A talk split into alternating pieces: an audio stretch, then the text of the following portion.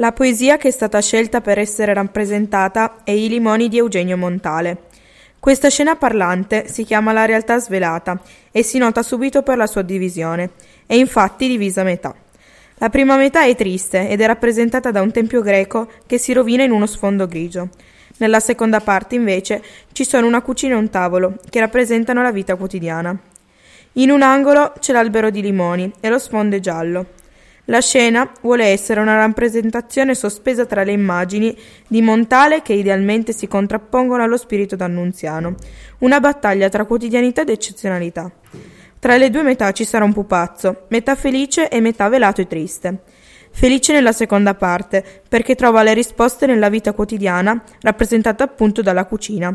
Poi ci sono i limoni, che con il loro profumo lo rendono felice. Al contrario, invece, nella prima parte, il poeta è chiuso in un velo e triste. Sta a noi scegliere da che parte stare.